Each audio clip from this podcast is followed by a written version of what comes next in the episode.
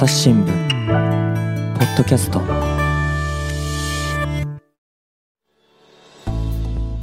前回の続きからお届けします。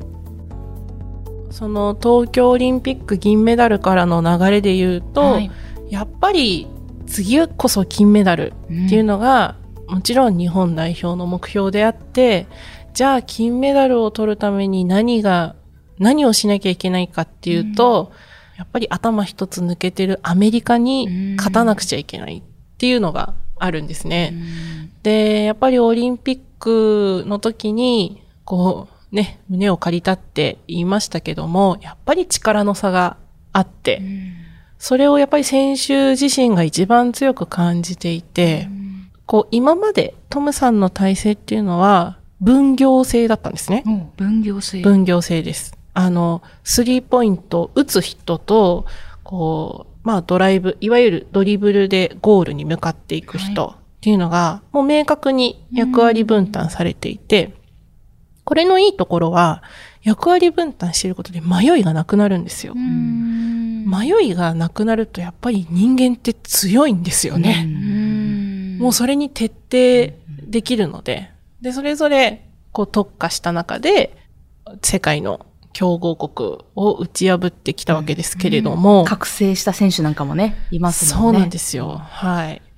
でも、アメリカはですね、やっぱり一枚上手で、それをすべてこう、まあ対応してくるというか、まあ研究し尽くされたっていうのもあるんですけど、こいつはこれしかやらんってなったら、まあそこを守ればいいわけですからね。今までの強豪国は分かっていても止められないっていうところを極めたわけですよ。トムさんは。分かっていても止められないスリーポイント。分かっていても止められないドライブ。それもすごいですけどね。それもすごいんですよ。十分すごいんです。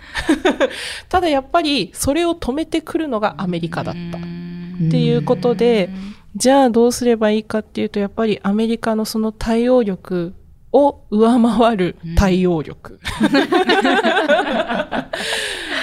をつけなきゃいけないだろう。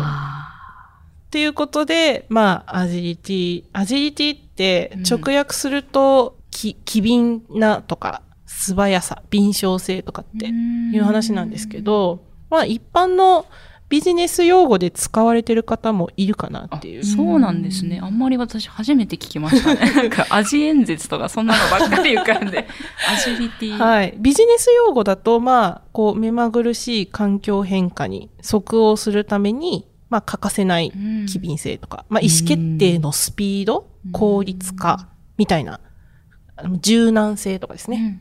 役割分担の柔軟性みたいなところを意味するらしいんですけれども、まあまさにそれと同じ意味で、恩塚さんはアジリティという言葉を使っていて、まあ先ほど言ったアメリカの対応力を上回る対応力、まあ状況判断ですね、を選手たちに身につけさせようとしています。そしたら、まあ、これまでこう割と役割分担があったってことでしたけど、まあ、スリーポイントに特化してた選手も中にドリブルで切り込んだりとか、得意、自分の得意じゃないところも逆に言うと伸ばさなきゃいけないわけですよね。なんか、そうですね。なかなかなかな高度なか、ことを。本当に高度なこと、言うのは簡単なんですけどね。本当に難しくって。まあ、例えば、えっ、と、宮沢祐希選手ですね。宮沢選手大も、きい選手ですね。そうですね。えっ、と、今29歳になりましたね。ベテランの。はい。でも183センチあるんですけど、はいトム・ホーバス監督体制下では、あの、スリーポイントに特化した選手だったんですね。ね。ドライブはしちゃダメって言われるぐらい、もう本当に、もうパスもらったら打ちなさいという。もうもちろんそれで結果を残してきた選手なんですけれども、今はドリブルつきます。ドライブ行きます。パスもさばきます。ということで、まあ本人もね、それが自分のステップアップになるっていうことで、積極的にやってくれてますけど、あの、29歳ってもうね、バスケで言うと結構ベテランの域に入ってきますけど、そこからやっぱりね、変化しようとするってなかなか大変だと思うんですよ。ねえすごい。すごいですよ。できるようになってるもん。本当にすごい。選手ってすごいなって思いますよ。ねもう本当に見事に、みんなスリーがあるっていう感じうんは、トムさんの時よりもさらに強まってる感じは感じるかな。うん。今打てるって。常になんか思っちゃうっていうか、実際打つし、もう本当に 瞬きできないっていうかね、うん。相手、本当に気を抜いたら、スリー打たれちゃうぞっていう怖さがより強まったなっていう感じはしますけどね。うん。まあ、もちろんね、あの、それだけ難しいことやってるので、まだ未完成なんですよ。だってまだ1年そうですね。経って、うんまあ、や、ようやく経つぐらいか。うんなんで、全然未完成です。あの、トムさんが金メダル取るまでにも、まあ、8年8年はかかとかってる。うんそのぐらいかかってるわけですけど、違う、まあ9年か。2021だから。まあね、そう2020にめがけてやってたからね、一応。そう。銀メダル取るのに、それだけかかってて、まあ簡単にね、金メダル取れるわけもないだろうという感じはしてるんですけど、うんまあそれでも、むしろその伸びしろがあるっていうことが、女子バスケット界の可能性かなっていうふうには感じてますね。選手層もなんか、熱いっていうか、なんか、結構い入れ替わってるような私、印象なんですけど。もう次から次にいい選手がす 出てくごいなっ。て私すごい思ってて、そう。ニューフェイスで、この選手に注目しろみたいなのありますか？ニューフェイスですか？松本さん。え、それまはあ、ニューフェイスじゃなくてもいいんだけど、その、オリンピックと違う選手あ、でそうそう、銀メダル取った時と違う違う選手で選手。個人的には、まあ一応オリンピック出てるんですけど、うん東堂七子選手、うんうん。21歳。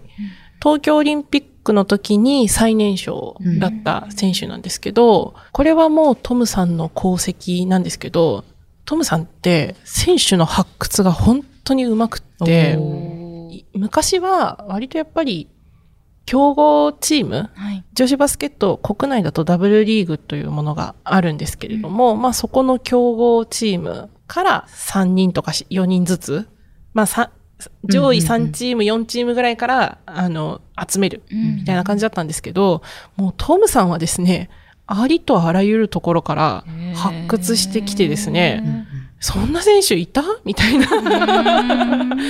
人を連れてくるんですよ。うん、で、まあ、この東堂選手っていうのも、トヨタ暴食、サンシャインラビッツ所属なんですけれども、あの、まあ、えー、やっぱり、ベスト4に入るかっていうと、毎回入るかっていうと、そうではないチームなんですね、今のところ。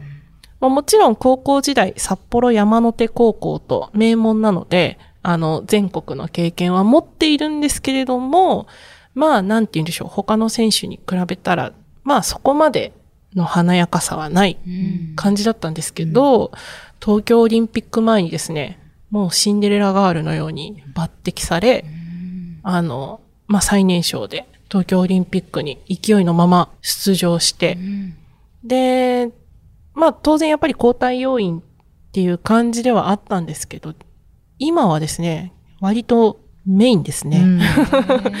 本当にすごい急成長を遂げていて、今度のワールドカップではキーマンの一人になると思っています。注目ですね。もうね、何でもできるタイプ。何でもできるタイプ。うん。うん。あのー身長はですね、175センチしかないんですけど、割と大きい選手相手にも立ち向かって、ガンガン、こう、ゴール下のあたりも切り込んでいきますし、スリーポイントも上手ですし、何よりディフェンスがうまい。あうーん。ディフェンスですね。あんまり注目して見たことなかったですけども、確かに大事ですね。うん、本当に、まあ、ダブルリーグの試合なんかだと、もう一人で20点、30点取っちゃうような試合もあったりしてですね。あの、見ていて面白い選手かなと思います。う。んうんニューフェイス以外ではいかがですか？注目の選手。うーん、やっぱりあれかな皆さん、渡嘉敷選手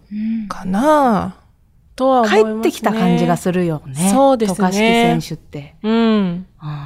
怪我をしてたんだよね。そうなんですよ。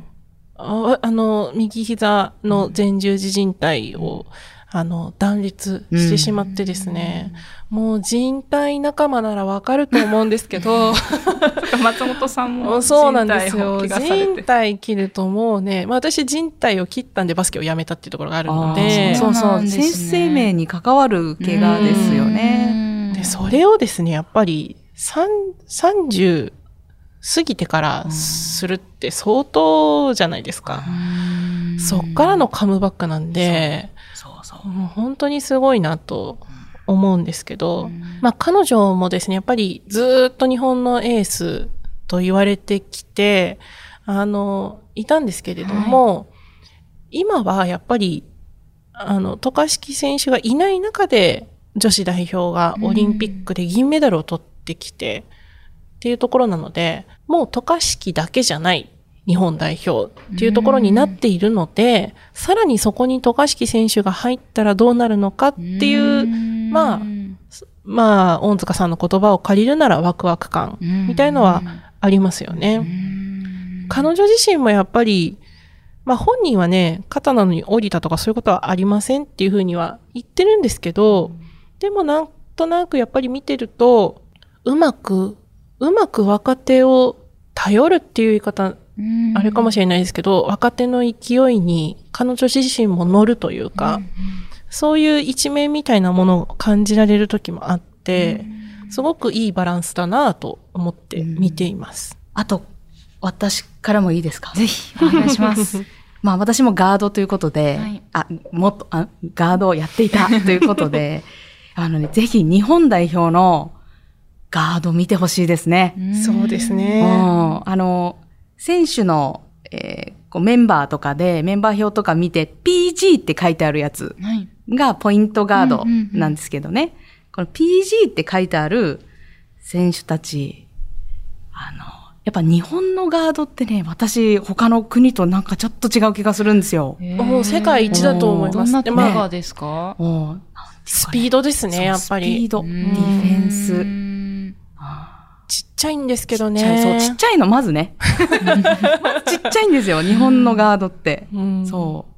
まあ、ちっちゃくないガードももちろんいますよ。いますけど、なんかね、極めて小さい。これはずっと昔から変わらない。そうですねねでもやっぱり日本のガードはもうずっと世界レベルと言われてきていて、あの、まあ、むか昔のって言ったらあれですけど、私世代の人たちは大賀優子さんとかあ、ね、大賀さんね。うん、もうわかると思うんですけど、やっぱりポイントガードにそうですねだ。しね。はい。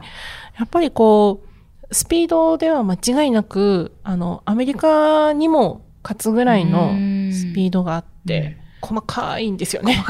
視野が広い、まあ、視野が広い。パスが上手。うんパスが上手だし、もちろんシュートも入るし、そうですね。だ大賀優子さん、吉田あさみさん、うんまあ、歴代のポイントガード、あの、まだ日本がメダルを取る前でも、やっぱり世界から評価を受けていた選手は、ポイントガードに多いそうで。ですすね。だから今、WNBA に挑戦したあの、町田選手もね、そうですねガードですねポイントガードですねうん。タイプはちょっと違いますけれども。うん。あの、今大会で言うと、えーメダル、銀メダリストでもある宮崎選手ね。はい。先ほどお名前出た方ですかね。あ、それね、宮沢だ。あ、宮沢ね。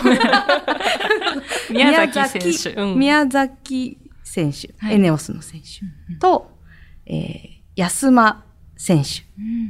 それから、東京オリンピックでは、あの、3x3 で出て、の代表で出てた山本舞選手。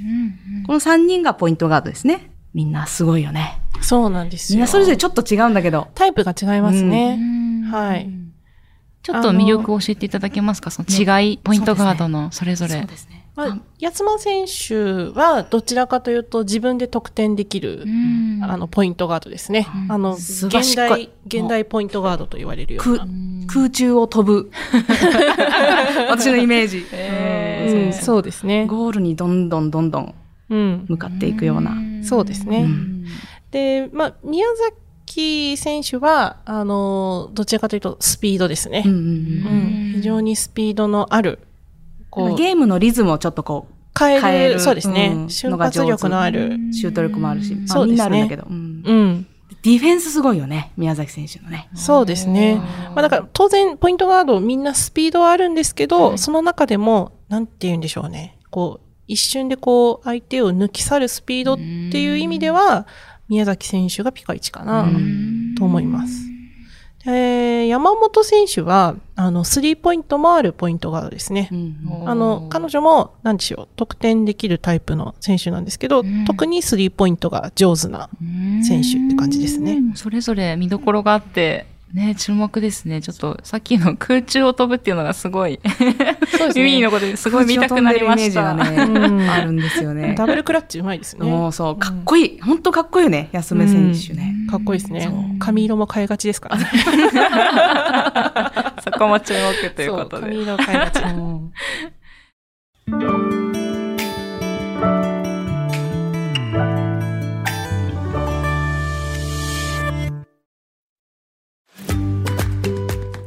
うん「SDGs シンプルに話そう」パーソナリティの木田光です。ニュースの現場からお聞きの皆さん。朝日新聞ポッドキャストには他にも番組があるって知ってますか？最近よく聞く SDGs という言葉。優等生的綺麗事不散臭いそんなイメージを持っているあなたも大歓迎。まずはシンプルに話してみませんか？複雑な世界がちょっと生きやすくなるかもしれません。アプリから SDGs シンプルに話そうで検索してください。いやで、本当にいろんな選手が出てくる、えっ、と、今度試合が9月22日から始まるということですけど、はい。見どころ教えていただけますか？見どころはですね、えっ、と、まずこのワールドカップはいっていうのがですね、12チーム、12カ国か、はい。が参加してるんですけど、予選リーグはですね、6チームずつに分かれて、リーグ戦総当たりでやって、上位4チームが決勝トーナメントに進むんですね。で、日本は B 組の方に入ってるんですけど、まあ、なかなかなメンツ。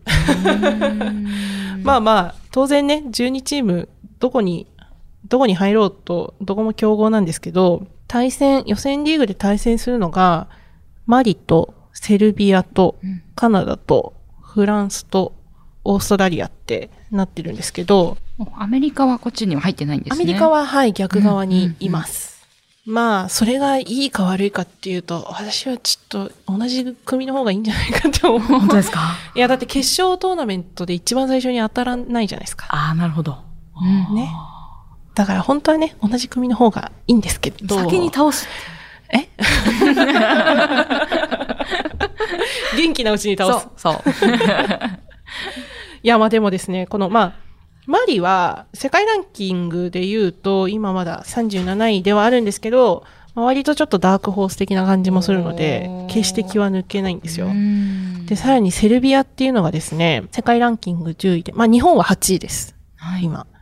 セルビアは10位なんですけれども、この監督、セルビア代表の監督っていうのがですね、あの、日本の伝送でもう2期かな、の監督をしていらっしゃる方なので、もう、あの、高田真希選手も所属するチームなんですけど、う、ああ、ちょっと知り尽くしてそうそうなんですよ。ですね。知り尽くしてるんですね。で、東京オリンピックでやっぱり日本が勝てた理由は、まあ、まあノーマークとまでは言わないですけど、うんやっぱりあの戦い方でここまで勝てるとはっていうところもあったと思うんですよ。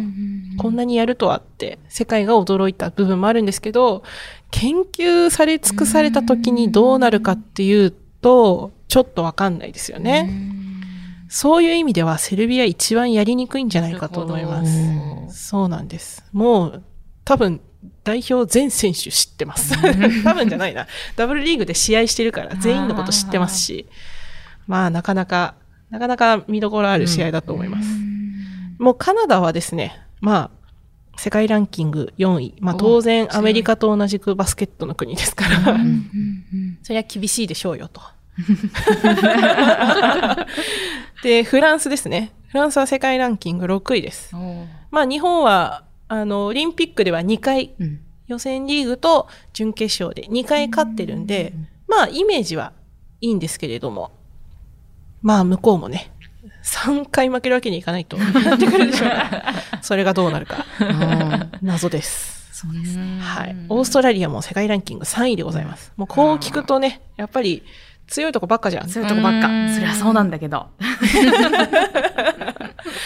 なんですけどね。うんまあ、まずはちょっとやっぱり予選リーグ、こう勝って、ね。それでどうなるかですね。そうですねうんで私なかなかこうバスケを見る機会っていうのはないんですけど、こういう試合っても気軽に見られるもんなんですか？テレビや配信で。そうですね。あの、今回はですね、一応 BS ですね。NHK NHKBS あと CS だとフジテレビネクストさんと DAZN でうんうん中継、んライブ配信やってくれるようなので、会場がね、オーストラリアなんで、時差がほとんどなく、うん日本でも見やすい時間帯になるんで、こうぜひ、こう見るチャンスがあったら、うん生で見てもらいたいですうね。ん多分声出ると思いますよ。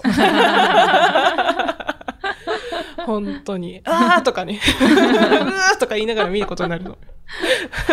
でも、私、あの、バスケット以外にもサッカーの担当も、うん。あの、している、していたんですけれども、サッカーの、まあ、専門記者とかに、私がまあ、バスケ 好きだっていうのがみんなにこうバレるんで、で、こう、優しい、あの、記者仲間が、他社の記者仲間がですね、バスケットの試合見たよとかって報告してくれるんですよ、たまに。やっぱり女子の試合って面白いねってみんな言うんですよね。初めて見たけど、あんなにスピード感あって、うん得点ポンポン入るし、もう展開すぐ変わるし、うんあれは初めて見ても面白いよ。うんでうんサッカーの専門記者が言ってくれてました。確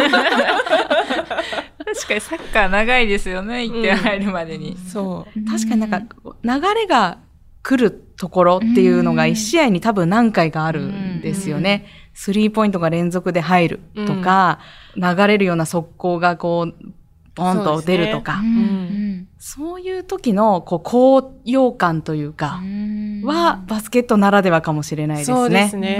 ううん。ん。あとやっぱり女子選手ね、みんなキャラクターが強いんですそよ。今のね、うん。代表選手たちすごいうん。ナイスキャラな選手いっぱいいるね。そう、ちょっと紹介しきれてないですけど、そういうの多分中継とかをご覧いただくと、うん。垣間見えるはずですよね。うん。うん今日は割とプレー面に特化しましたけど、なんかそういうナイスキャラ的な意味でお二人推しみたいないらっしゃいますか？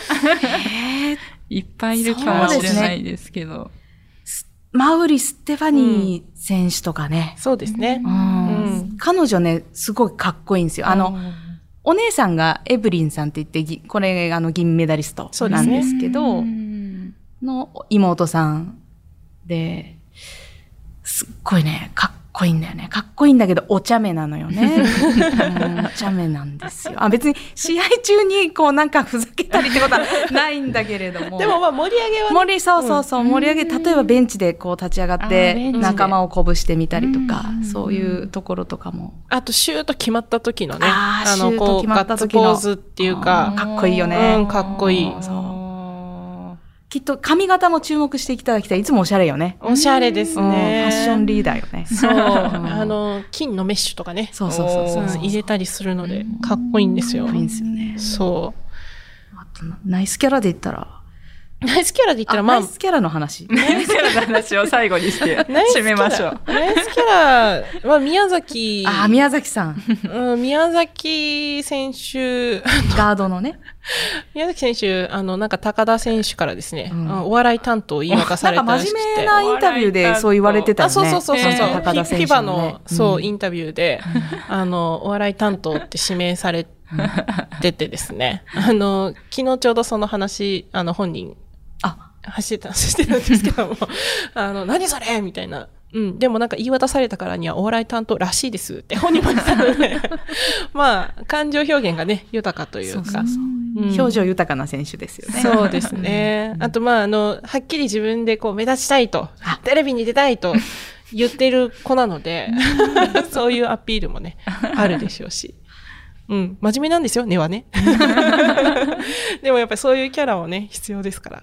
うんいやでも中継とかでもそういう部分がベンチの様子とかから垣間見れたりもするかもですし、なんか見どころいっぱいですね、本当バスケ。そうですね。あの、あ気になっって見どころわかんないってなったら、うんもう私にツイッターでダイレクトメッセージください。お答えしますから。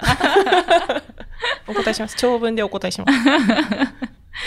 いや、今日も何分ぐらい撮ろうかなっていうのを、だいたいまあ30分ぐらいかな、みたいなことから始まったんですけどね、気づけば1時間ということ本当でですねでも、でもまだ語り尽くせないなんか、奥深さがあるような気が今日しましたので、ぜひ引き続きあのお二人もご出演いただけたらと思います。はい、今日は本当にありがとうございました。ありがとうございましたありがとうございました。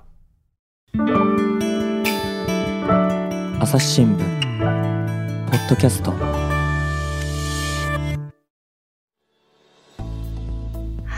本日は、えースポーツ部の松本あさみさんと、えースポーツ事業部の高岡さや子さんとお送りしてきました。で、今日お話しいただいた、えーと記事は朝日新聞デジタルでも読めるんですよね。